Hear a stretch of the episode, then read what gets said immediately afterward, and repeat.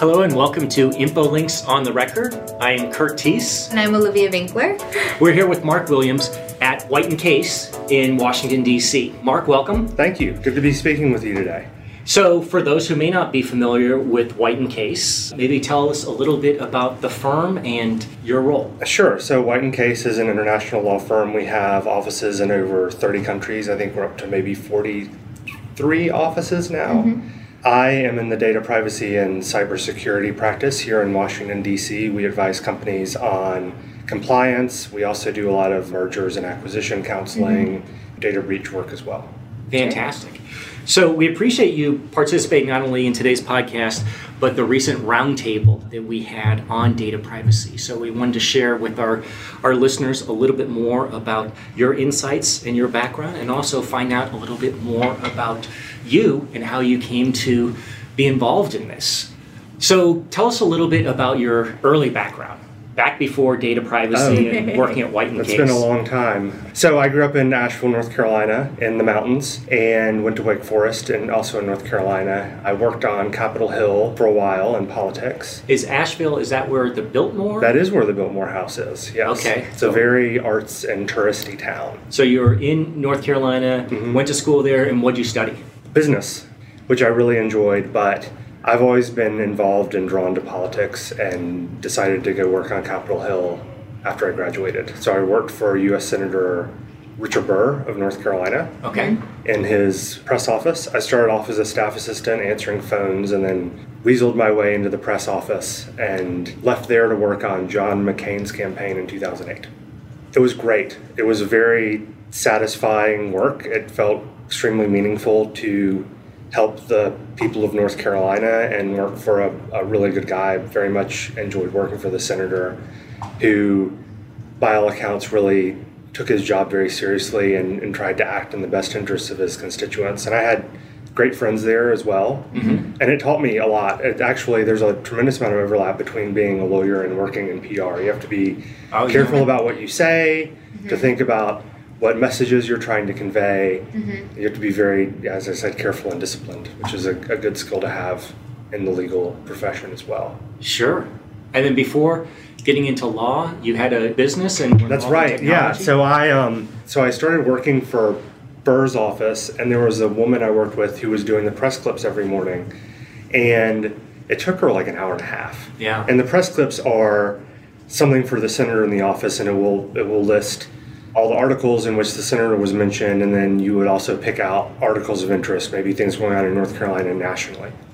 It took her maybe an hour and a half, and it was very manual and cumbersome. And I thought, you know, this just seems like a very inefficient process. So I wrote a computer software to automate that in a kind of a very bush league way. But that's how I got into the the senator's press office. They hired okay. me on as a press assistant after the McCain's campaign wound down, I thought, you know, there might be a market for this software among political campaigns and Senate offices. So mm-hmm. I taught myself more about how to code, mm-hmm. and I wrote a more automated and robust system and sold that to political campaigns and Capitol Hill offices. What were you programming in back? C Sharp and SQL. Sure. Okay. And LINQ to SQL. All right.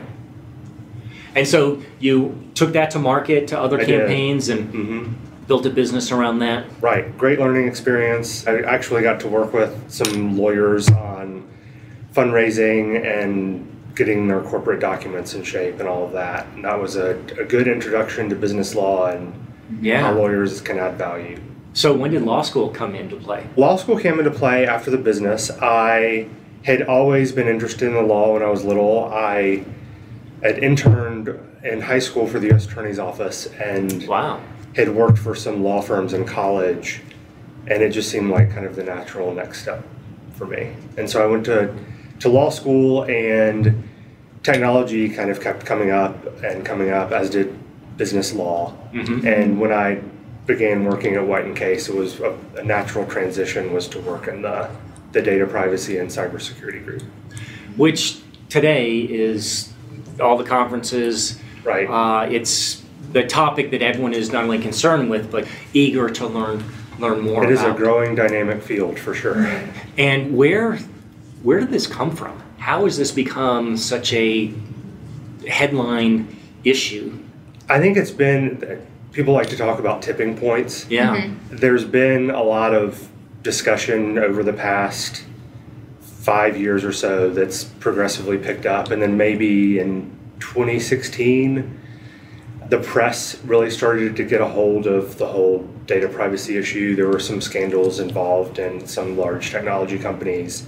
And over the past couple of years, it seems like the public has begun to digest that. And now there seems mm-hmm. to be more of an, an appetite and interest among the public and therefore in politicians in this issue. I think also, if you look at the jurisprudence, the jurisprudence of, of data breaches and data privacy has changed over the past 15 or so years as judges have started to wrap their head around what exactly data privacy is and, and the impacts that can and harm that can arise from data breaches. Yeah. So it's just been a long process.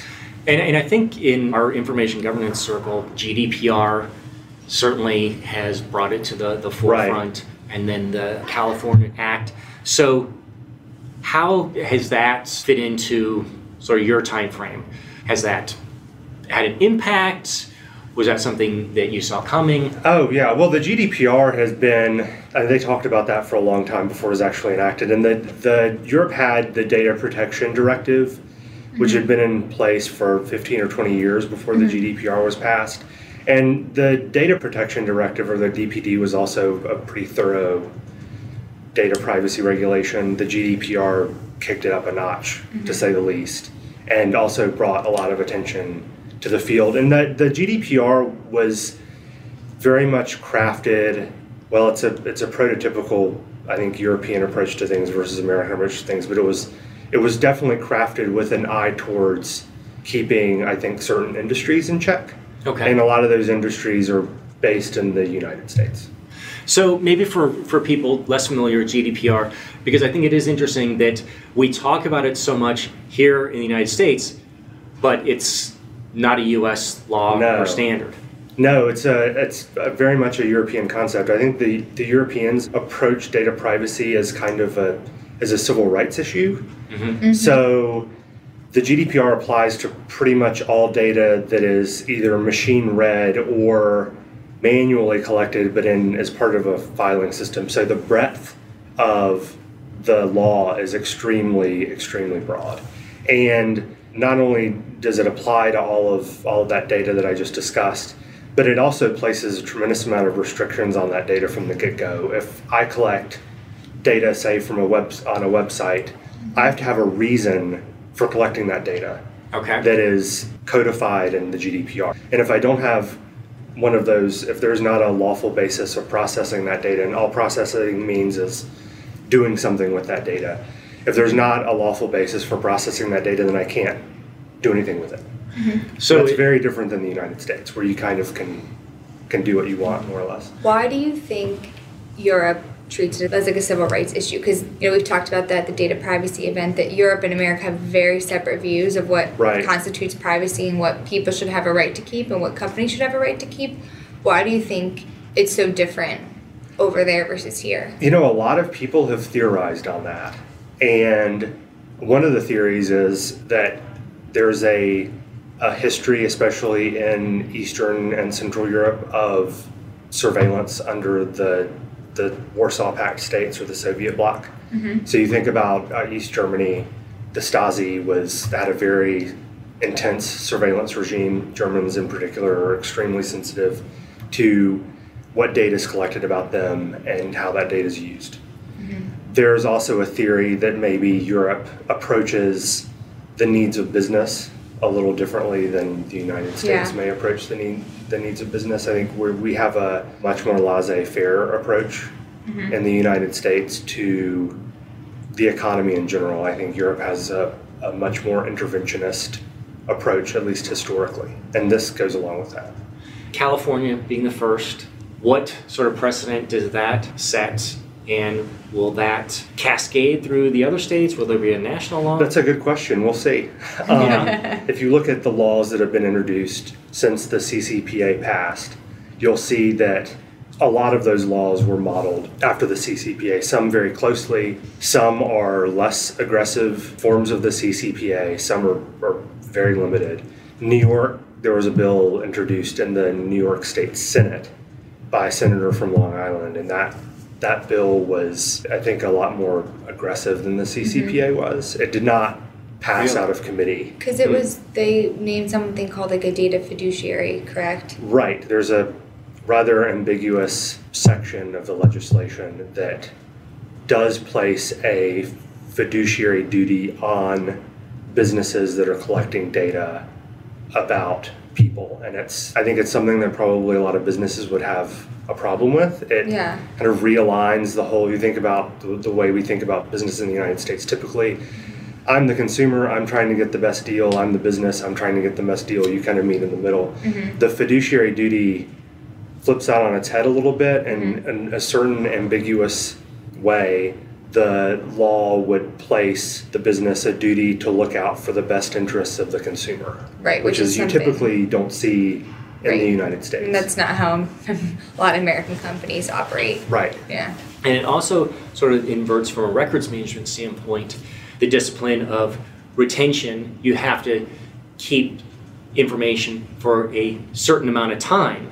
Right. So your obligation to maintain data, this, as you were saying, is more justifying why you're keeping the data and Correct. how long you're allowed to keep it. And you raise an interesting point with the growing data privacy regulations in the United States, especially at the state level, because on the one hand, you have to be really careful about, about identity theft, right? Mm-hmm. We have in the US, the GDPR kind of treats all data as worthy of protection. In the US, our attitude, especially at the state level, is more we want to protect data that could lead to identity theft. That's how most states approach their data breach notification laws and that sort of thing.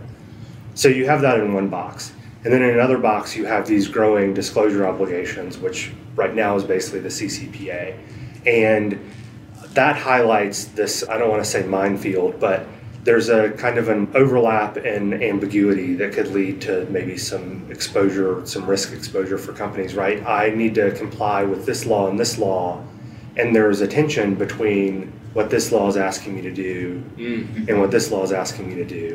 And it's going to take a while for all that to shake out, right? And in the meantime, businesses need to find out how they can manage both of those risks Yeah. effectively. So we're all seeing when you go onto websites now, the little banner that pops up Mhm. accepting the, the cookies and the privacy. Right. And you can't get onto the website until you click and say yes. What are we agreeing to when we do that? Well, so I think it depends on what company you ask. Uh-huh. Under especially European law right now, there are a lot of companies who would take the position that you're not agreeing to anything. Oh. It's not an agreement so much as it is a notification. The GDPR, under their notification requirements, do not mandate in all circumstances that data subjects agree to certain things. They just merely have to be notified about certain things. I see. And so you'll see a lot of companies, uh, if you watch the language closely, you're not agreeing to the data privacy policy, you are just having an opportunity to read it. And that's because the law merely requires that you be provided notice that you not necessarily agree to it.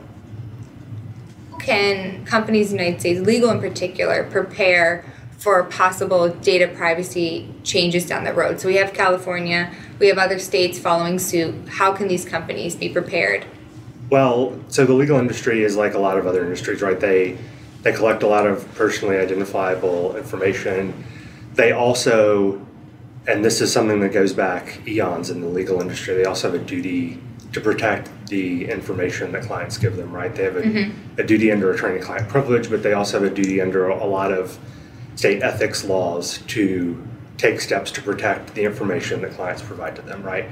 That's not intensely different than a lot of other industries in the United States.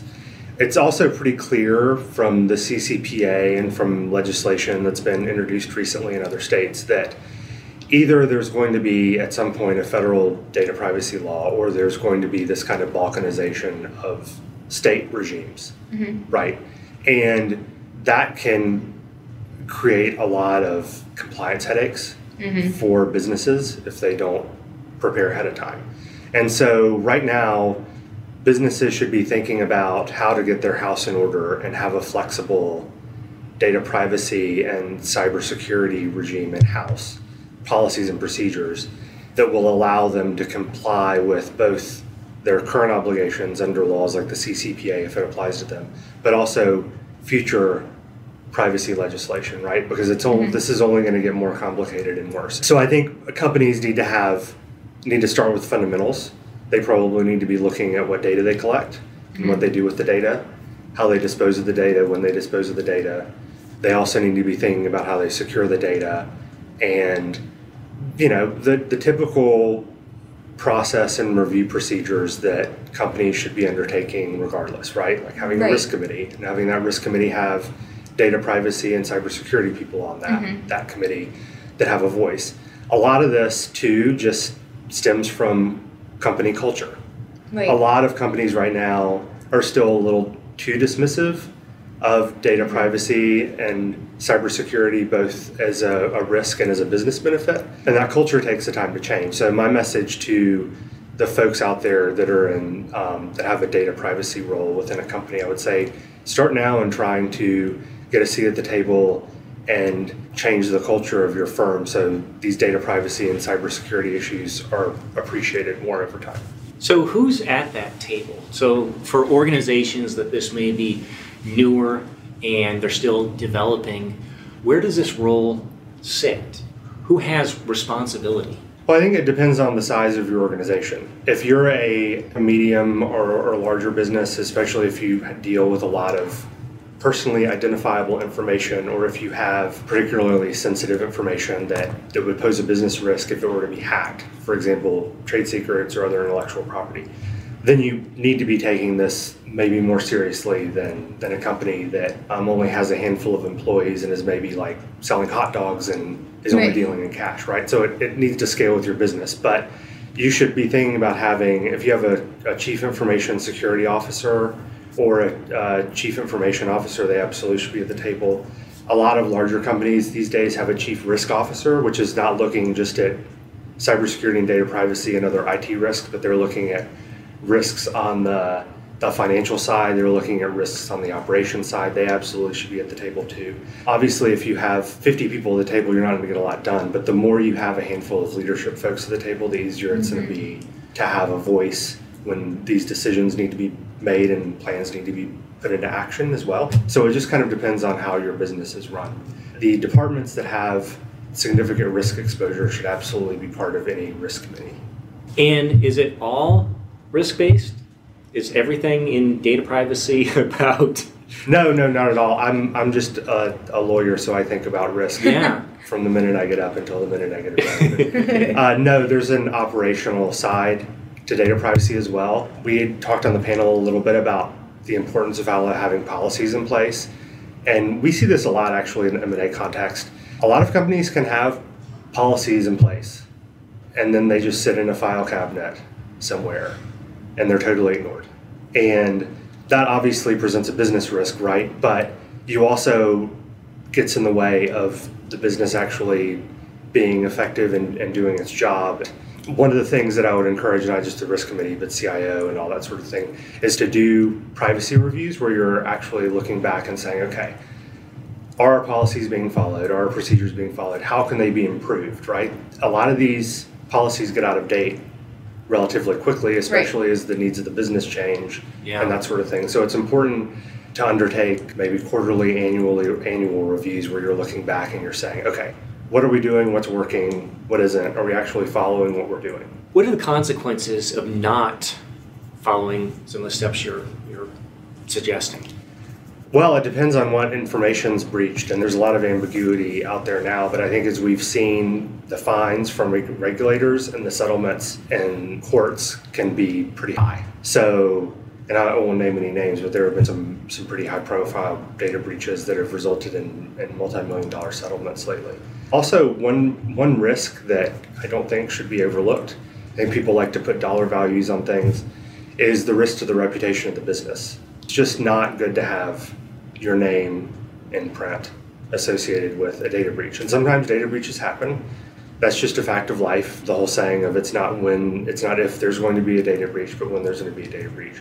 But if you have these policies and procedures in place and you're doing these, say, like SOC 2 assessments or other assessments, you're doing penetration tests and all that sort of thing, they maybe will blow over more quickly, or you'll get maybe less scrutiny from regulators. You'll get more sympathy from regulators if you have done the work ahead of time to try to prevent these breaches. When you have plans in place, and that also means data breach response plans, right? You can do all your penetration testing, and all that sort of thing, but it's also healthy to have a data breach response plan and to look at it every year and do these tabletop exercises. That way, when something does happen, you can pick up the phone and you know, okay, well, here's the lawyer I'm going to call, and here's our, here's the the core team of folks that are going to respond to this breach, and we have our insurance company, and we have, and we've already selected folks that are going to get into our systems and see what happens, and we're going to work with those folks and respond quickly. The, the more quickly that you can get running, mm-hmm. the easier it will be to, to handle things down the line. What's the tabletop exercise. So a tabletop exercise is just um, it's kind of it's a mock data breach. You get in a table with people and you would go through. Okay, this is an incident that has occurred, and you map out how you would respond, which reduces a lot of the friction that you normally would have, and it saves you from a lot of the time of having to think, okay, what am I going to do now? You can pick up the phone and get moving. Is it a case where time is of the essence? Absolutely. Is it like the shows like the first 48 hours is the critical time period? Well, a lot so the a lot of the on the the legal side you're dealing with state data breach notification laws. So the faster you get a sense of what's happened, the more accurately you can figure out what notices you need to send out, what attorneys general you need to notify, mm-hmm. if you need to notify attorneys general, if you need to send notices out. A lot of times you'll think you have a breach. You bring in a forensic firm or you have your folks dig through the data and you realize, okay, the data that was exfiltrated was encrypted. But you only have a certain amount of time to figure that out before you have to send the notices out under state law. So, so the quicker you can get moving, yeah, the better the experience is going to be. Mm-hmm. Well, and I'm just, we've all now experienced receiving notices that we've been included in a, a breach, our information is out there but it doesn't seem like the consequences of that are visible. What insights do you have as to what happens with the information? What's the consequence of, of the breach occurring? Data breaches are a fact of life. Companies can take the as, as many precautionary steps as possible and they still might suffer a data breach. There are breaches, but that doesn't necessarily mean your identity has been stolen and is being used. Correct. And nine times out of 10 or 98 times out of 100 you're not going to know who did it or why they did it and then when you when you do find out it's a lot of times not what you expect right? It's a disgruntled employee. It's maybe a state actor who's not looking to steal anyone's identity. They're looking for trade secrets or intellectual property or are theoretically being used by the intelligence services for a very specific purpose that is irrelevant to you. So that data may never may never see the light of day. You know, it's okay. interesting you talk about maybe like a disgruntled employee like releasing something and I when I first started Infolinx I wrote a, like a post about data breaches and it said like the majority of them actually occur like totally by accident like it's maybe somebody's given access to something at a company that they aren't allowed to see everything but it's like somebody just joined HR the intern got access to everybody's social security numbers and like under these laws like that counts as a data breach because somebody right. saw something they weren't supposed to. And the data breach laws are very formulaic. If you look at them, they will say, okay, name plus social security number, name plus other specific identifying information, right? That highlights the importance of having policies and procedures in place that prevent those sorts of incidents from happening, right? If the intern doesn't have access to the social security numbers, then the intern can't share the social security numbers. But that also means that when mistakes do happen, you can turn around and you can say, oh, okay, well, we have all this stuff in place and we did the best we could. And it was a result of human error. But from a corporate policy and compliance perspective, we did our best. And that goes for privacy as well, too, right? I think as we see more and more privacy obligations being imposed on businesses, you'll see the same focus from a compliance perspective, right? We need to have these policies in place so that when these privacy hookups happen, we can say accurately that we did what we could to prevent this from happening, but it happened nonetheless. So, what is the, the similarity or difference between data privacy and cybersecurity? Okay, so data. So I'll start with cybersecurity. Cybersecurity is the the protection of data from unauthorized use and access, and cybersecurity goes much further than just information about people. Right? If Mhm. you're Coca-Cola, stereotypically, you want to protect the recipe to Coke. Secret formula. the secret formula, right? If you're a pharmaceutical company that is heavily dependent on on IP, you want to protect that. If you're, let's say, in the defense industry, you really want to keep an eye on cybersecurity because A, you have certain cybersecurity obligations imposed on you by the Defense Department, but you also want to protect that from use by other potentially unfriendly countries, right? I think that mm-hmm. a lot of defense contractors are targeted for hacking for that purpose. Mm. Data privacy, on the other hand, has to do with the actual use of data. And that is, as we talked about earlier, is, is being more and more viewed as a civil rights issue, right? That's my data, and how are you using that data? Are you giving that data to other people? Yeah. How are you using that data yourself? When are you deleting that data? You need to delete that data. You don't need it anymore. That, Mhm. That's a lot of the focus of the GDPR. Businesses can use data, for, and businesses do use data for the benefit of consumers, right? I, there's a lot of discussion about businesses using data for advertising. One could argue that that's absolutely a good thing mm-hmm. for consumers because that means that consumers are being shown advertisements that are relevant to them. They're not getting random ads for things that they would never buy, right? Right. They're being shown things that they may purchase or being informed about products that they didn't know about, right? Yeah. It's good for the economy. Or you suddenly get a coupon. You're Right, talking you about, uh, I want Right. eat at this restaurant, and suddenly something Exactly. pops up. And you're like, Yeah. how did they know? My ads are never wrong. I'm like, oh, I would like to buy that. Like, Yeah. So there is a positive side. It just needs to be monitored, regulated, And I think you're, you're seeing a lot of businesses move towards saying, okay, let's develop a privacy regime. Consumers have an understanding of how their data is being used.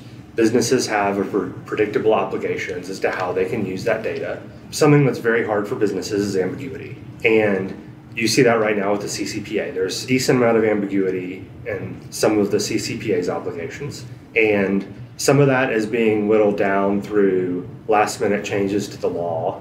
And maybe the California Attorney General will, through regulation, will clarify some of the other ambiguities.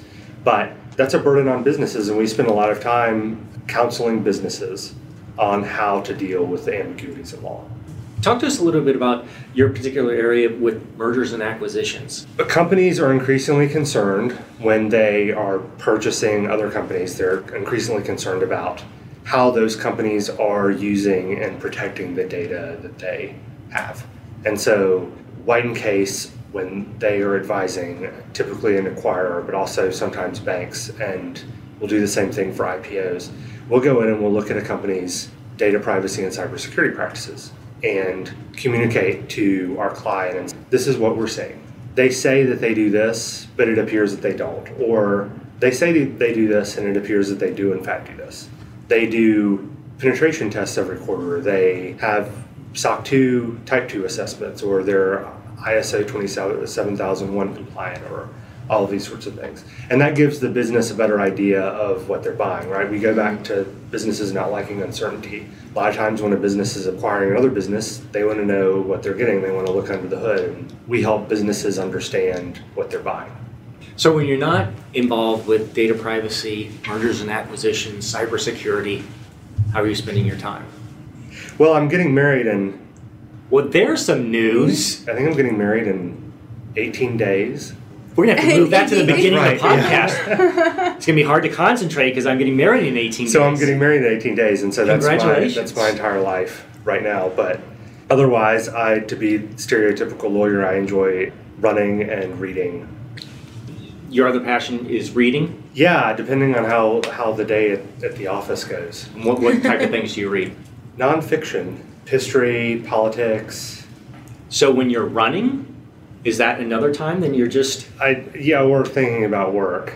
I've solved really great problems running. A mm-hmm. great way to get the mind working. You've done so many different diverse things business, law, technology, politics. Like, what's the common thread between this and what's next? I would say that what I'm doing right now is the is very much the common thread. I get to advise businesses on compliance with technology laws. The political aspect is something that I'm less involved in than I used to be, but try to stay engaged. What's out there on the horizon? What are some of your next goals? My next goal is to continue learning. This is a dynamic, changing field. Data privacy changes by the day, which is what makes it so fun and interesting, and it's what keeps lawyers employed. Yeah. and there, I think there's going to be some really interesting stuff happening in the future, and I want to be a part of it. Have you seen the practice of law change?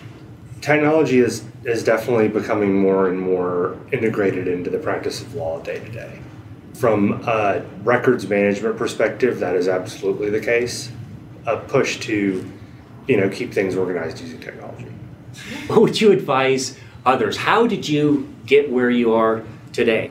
Not to be too stereotypical, but think about what you're interested in and where your strengths lie and try to align what you're doing with your interests and your strengths. Keep an eye out for opportunities and doors that may open and that that involves talking to people and networking when you can. You can talk to people and start a conversation and you'll have no idea where that conversation may lead and may lead somewhere great. Fantastic. Fantastic. Well, we appreciate you spending time with us today and making data privacy and cybersecurity so interesting and insightful. Thank you. Good to see you back. If you enjoyed our show, you can subscribe to us wherever you listen to your podcast. And if you have a few moments, please rate and review us on Apple Podcast. It really helps listeners like you find our show. And if you want to keep up with the latest from Infolinx, please follow us on Twitter, LinkedIn, and Facebook. This is Infolinx on the record. Thank you so much for listening.